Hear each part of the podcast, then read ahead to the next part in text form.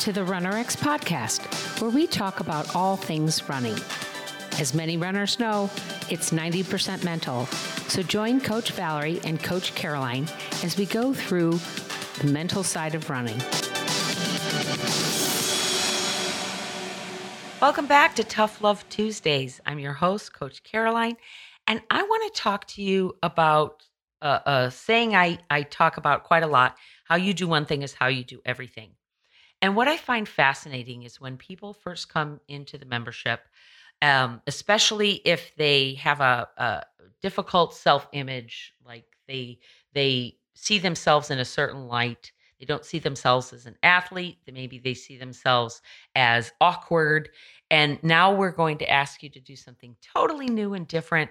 They immediately start beating themselves up. They say, Oh, I can't do this, or I should be farther along. And a lot of times they're in like week one or week two of learning a completely different movement. And what I find fascinating is there are times in our lives that we've done new things. We learned how to drive. I've brought up that. Uh, we've learned a new skill, maybe an instrument. But we've also maybe you've gotten a new job. Maybe you changed careers. Maybe you went back to school for something and you learned the theory of it, but now you're in a job where you're actually practicing that theory in the real world. When you sit down at your desk at that new job and they said, okay, I need you to go into this software and I need you to put in this new contact and then I need you to place this order. I'm just making things up here, guys. You probably didn't know how to do that. Somebody had to show you how to do that. You probably took notes on the things you needed to do, or they gave you some sort of workbook to help you walk through it. And then you needed that workbook, you needed those notes for probably the next week to two weeks, maybe even for the first month.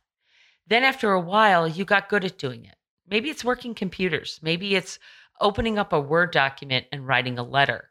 When you first got into computers, you first opened up the Word document, you didn't know how to bold text or how to change something in there. Now you know, right? You've learned that. There's something within your job that you've done before that now it's just easy. Maybe it's cooking a dish. Let's take it back to your home.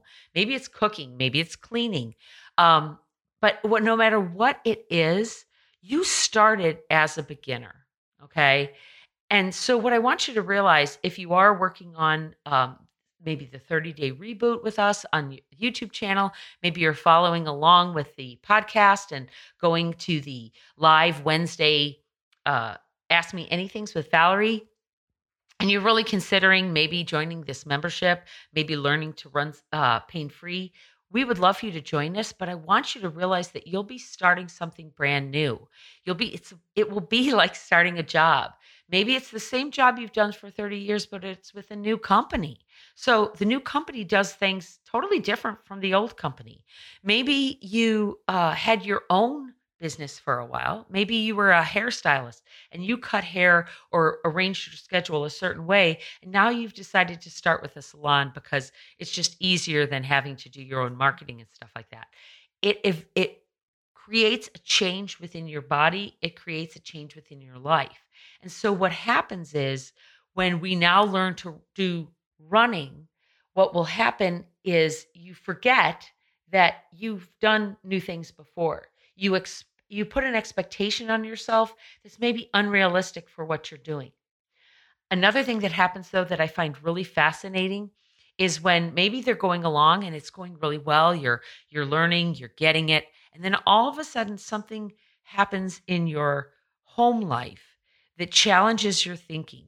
Maybe that that recipe that you always knew how to make suddenly just it didn't taste right. Gosh, I always do it the same way. Why does it taste lousy now? Or you have a fight with your spouse and you weren't able to resolve it. You have a fight with your kid and maybe they've gone off to school, they've gone back to college, and you haven't been able to come to grips with it. So now suddenly, all of that angst and that um, discombobulation that you feel with your child gets into your running. So now you start looking at your running and going, oh, I can't do this. Uh, this is hard for me. I should be farther along. And you start beating yourself up. So, what I do is I try to take you back in and look at a couple of different things. First off, is what you're doing truly that hard, or are you just setting expectations too high for yourself? Is there something going on in your life outside of your running that's making you put too much pressure on yourself in running? Because that's something you feel you can control. You can't control your child being upset with you. You can't control the fact that your work does things a different way and you're not used to it. But by golly, I can control my running. So I will be controlling when I lift my foot and when I place it down. This is the attitude that we bring into the membership. It's amazing to me. But then a third thing I also want to bring up is how you speak to yourself. Would you talk to your child that way? Would you talk to your husband that way? Would you talk to your coworker that way?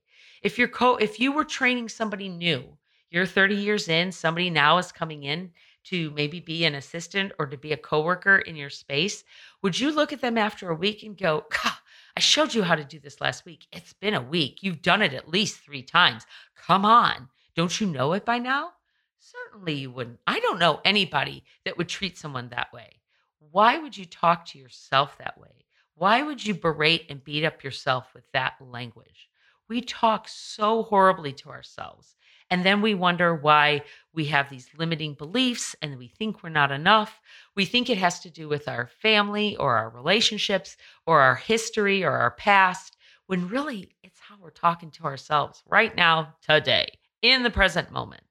So this week, I want to challenge you as you look to do something new in your life how you speak to yourself. Do you do you set an expectation that's maybe um, a little bit unrealistic for what you're trying to do, whether that's in your home life, whether that's in your career, or whether that's in running. And we'll talk to you next week. Thank you for joining us on the RunRx podcast. If you'd like to know more, join us at www.runrx.fit. And if you have additional questions that you'd like answered on the podcast, email us at support at runrx.fit.